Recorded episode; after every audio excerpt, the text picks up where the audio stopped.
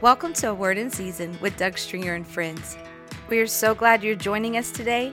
We value you as a listener and would love to hear your feedback.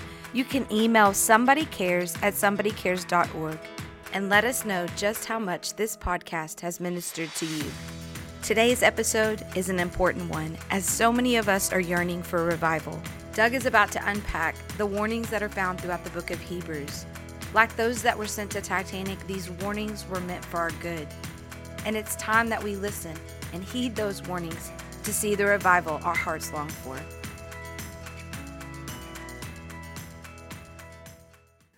Today, I want to touch on some spiritual lessons that I've gleaned from the story of the Titanic and the book of Hebrews.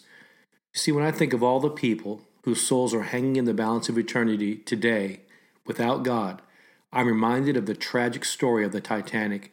In fact, April 15th, 2021, had marked the 109th year anniversary of the tragic sinking of the Titanic.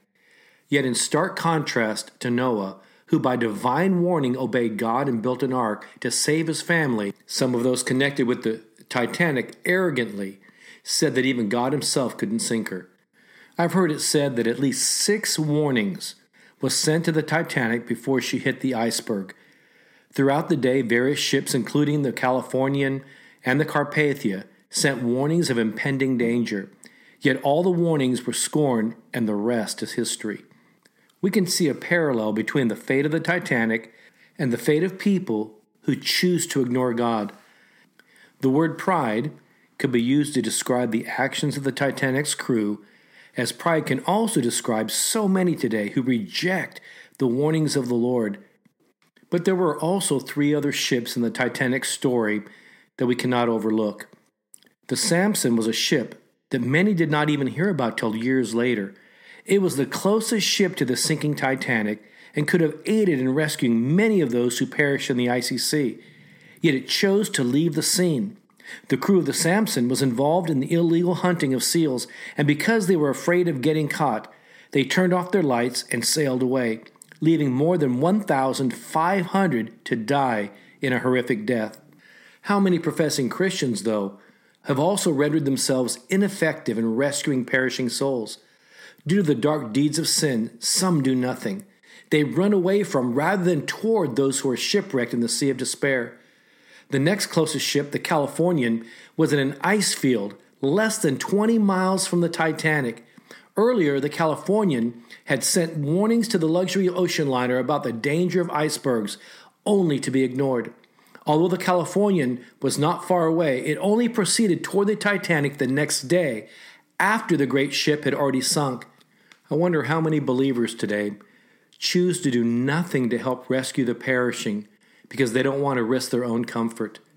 See, the third ship, the Carpathia, was nearly 48 miles away from the Titanic. It was the furthest of these other ships. But when they received the distress call, they immediately chose to go full speed ahead. They too had earlier warned the Titanic, and their warnings also went unheeded. The fog was thick, making it dangerous for the Carpathia to maneuver past icebergs, but at the risk of their own lives and against all odds, her crew chose to rescue the perishing. They were able to save the lives of just over 700 people, while more than a thousand others froze to death in the sea. How many more could have been rescued had the Samson and the Californian assisted in the rescue efforts? Like the passengers on the Titanic, people today are cruising along in smug complacency. But when calamity comes, will there be adequate lifeboats to handle the shipwrecked victims? There is such a need in the world around us today. How can we settle in complacency? How can we be so hardened of heart as to sit back on the beach of comfort, ease, and apathy while so many are still shipwrecked in the sea of despair? Here are some lessons from the book of Hebrews. One of the things I, I love about the book of Hebrews is its reoccurring theme of believers standing strong in the Lord and finishing their journey of faith well. Quite a few years ago, as I was reflecting on the various stories I read about the Titanic and the various warnings the crew had received prior to that perilous day of their shipwreck, it occurred to me of the various warnings and lessons we are given in the book of Hebrews that helps us from our own shipwreck personally and corporately. Initially, I noticed and jotted down six warnings in Hebrews to contrast with that of the six warnings given to the Titanic. Number one, the warning and danger of neglect. Number two, the warning and danger of unbelief. Number three, the danger of the hardening of the heart. Number four, dullness of hearing. And number five, the danger of drawing back or away from God. And number six, the danger of refusing God when He speaks. Sometime later, as I was sharing at one of my Leadership Awakening seminars and also writing my manuscript for the book Leadership Awakening, I noticed there were at least 10 specific warnings the writer of Hebrews lists that are hindrances to personal and corporate revival. You see, I believe that nearly every believer actually wants a transformed life, but these 10 factors often get in the way. Today, as in the days of the book of Hebrews was written, every Christian will face the following hindrances. Let me go over that list of 10. 1. Failure to hate sin. We can see that in Hebrews chapter 1 verse 9, chapter 12, verse 1, chapter 13, verse 18. Number two, negligence. We see that in Hebrews chapter 2, verse 1 through 3. Number three, the hardening of the heart. We can see that in Hebrews 3, verse 7 through 15. The fourth hindrance and warning is unbelief. We can see that in Hebrews chapter 3, verse 12 and verse 19, chapter 10, verses 38 and 39, and chapter 11, verse 6. Number five is prayerlessness. Hebrews chapter 4, verse 16, chapter 5, verse 7 and 8. And the sixth hindrance is the dullness of hearing. Hebrews chapter 5, 11 through 14. And number 7 is insulting the spirit of grace. Hebrews chapter 10, verse 26 through 29. And number 8, discouragement. You've heard me say before that discouragement is a powerful drug and definitely hinders us from being able to walk in the fullness of what God has for us. Look at Hebrews chapter 6, verse 11 and 12, verses 19 and 20, chapter 10, verse 23, and verses 35 and 36, and chapter 12, verse 12 and 13. And number 9, harboring unforgiveness and bitterness. See Hebrews chapter 12, verse 14 and 15.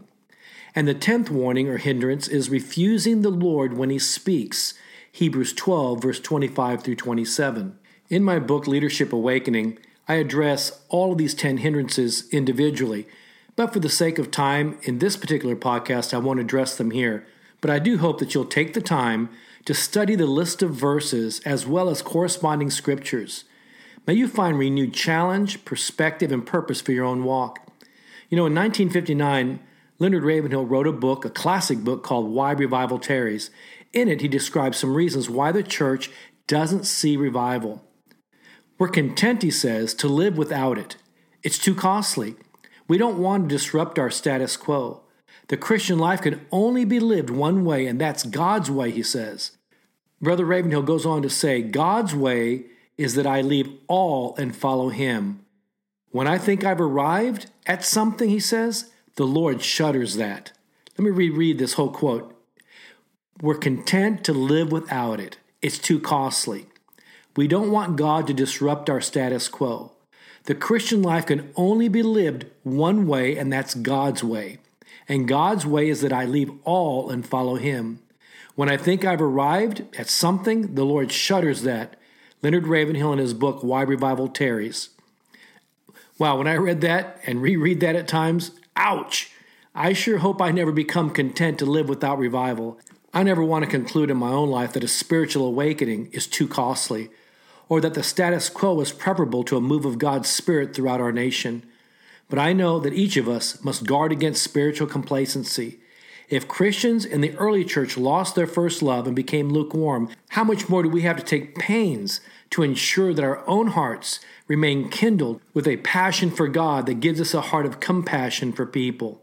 So, in conclusion, as we glean some spiritual lessons from the story of the Titanic, and look at the hindrances and the warnings given to us in the book of Hebrews, I pray that we would not be like the Samson or like Christians who, because of our hidden sins, run away from rescuing the perishing and being a part of God's calling in our lives.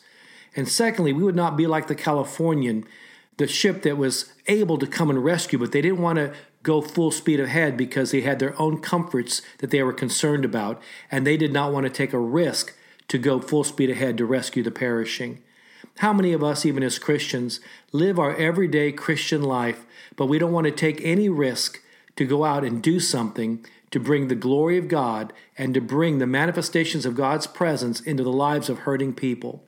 Whereas the ship Carpathia, the furthest ship away, took great risk and danger to go full speed ahead to go rescuing the perishing. May we be a people today that exhibit this kind of radical, full steam ahead commitment. The days of cosmetic Christianity are coming to an end. Laodicean Christians must decide whether they will be hot or cold, devoted or lukewarm. You see, we need a renewed passion for God that gives us a compassion for others, because genuine passion for God allows no room for compromise or mediocrity. And as I said earlier, how can we settle into complacency while multitudes upon multitudes of lives are in the balance of eternity? How can we be so hardened of heart as to sit back on the beach of comfort and apathy while so many are still shipwrecked in the sea of despair and destruction? Let us not miss our windows of opportunity. The Apostle Paul said in 1 Corinthians 16 9 that a great and effective door of opportunity had been opened unto me, he says, but the adversaries are many. We live in a great and exciting time which we, the church, must bring a message of hope.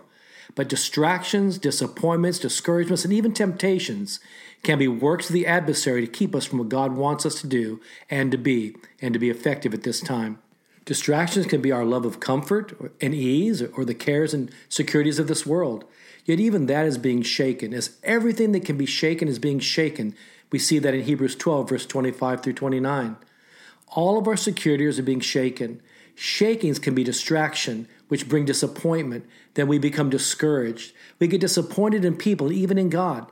From a place of discouragement, we must watch out that we don't compromise our convictions. But in those times, our response should be different. We should call upon the Lord and His emergency hotline to find grace, peace, and mercy. God can turn it all around the economy, our circumstances, and even worldwide situations. He promises us a future of good and not of evil, and a future of hope. If we call upon Him, He will answer us. Jeremiah 29, verse 11 and 12. God can do exceedingly beyond all we can think or imagine. He's given us a great and effective door to reach many with the gospel. Whatever doors He opens, no man can shut. May we not look back and say weeks and months from now that the harvest is past. The summer is ended and the people are still not saved. Let us not live our lives of regret and looking backwards and saying, I wish I had. I wish I had done this. I wish I had done that. See, this is not a comfortable place to be.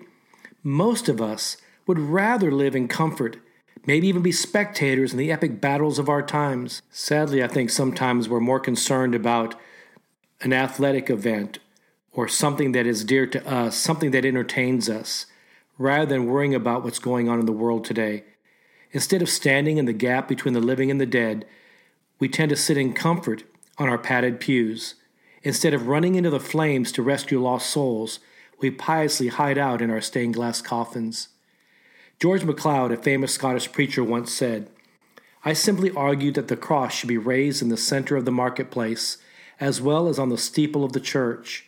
I'm recovering the claim that Jesus was not crucified between two candles, but on a cross between two thieves, on the town's garbage heap, at a crossroads so cosmopolitan they had to write his title in Hebrew, in Latin, and in Greek, at the kind of place where cynics talk smut, and thieves curse, and soldiers gamble, because that is where he died. That is what he died for, and that is what he died about. And that is where church people ought to be, and what church people ought to be about.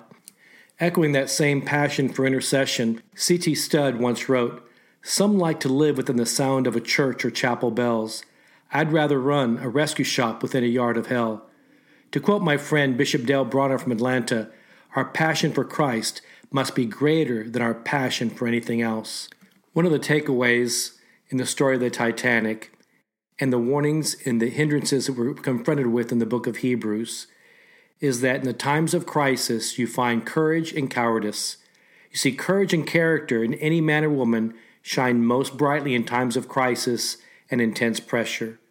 I believe the sirens and alarms are screaming a resounding cry Spare your people, O Lord. you and I can be part of the largest mobilized rescue effort in our day as we reach the multitudes living the edge of eternity. The question is, will we answer the call?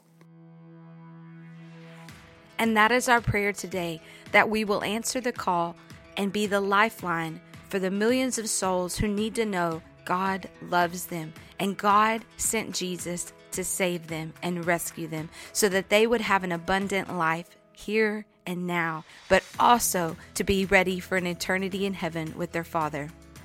If you need prayer today, we encourage you email us prayer at somebodycares.org or you can call and text our 24 hour prayer line 855 459 CARE. Again, that's 855 459 CARE.